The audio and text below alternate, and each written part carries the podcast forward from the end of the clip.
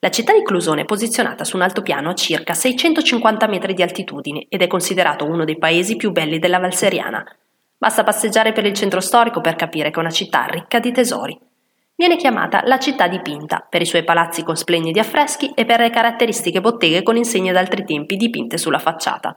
Su Piazza dell'Orologio si affaccia il simbolo di Clusone, il palazzo comunale, sulla cui torre civica è stato installato nel 1585 l'orologio astronomico Fanzago. Questo meccanismo complesso è in grado di indicare i movimenti di astri, terra, sole e luna, oltre che equinozi, solstizi e costellazioni dello zodiaco. Altra attrazione da non perdere è la Basilica di Santa Maria Assunta. Bellissimo il porticato con archi e colonne che si affacciano su una sontuosa scalinata.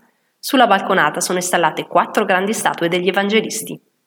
Proprio di fronte alla basilica sorge l'oratorio dei disciplini di Crusone, costruito nel 1350. La prima cosa che risalta agli occhi è la facciata con un affresco risalente al 1484-85.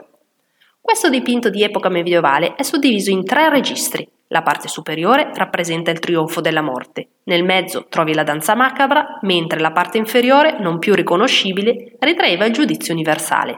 Il trionfo della morte rappresenta l'allegoria della morte che trionfa su tutti, senza alcuna distinzione.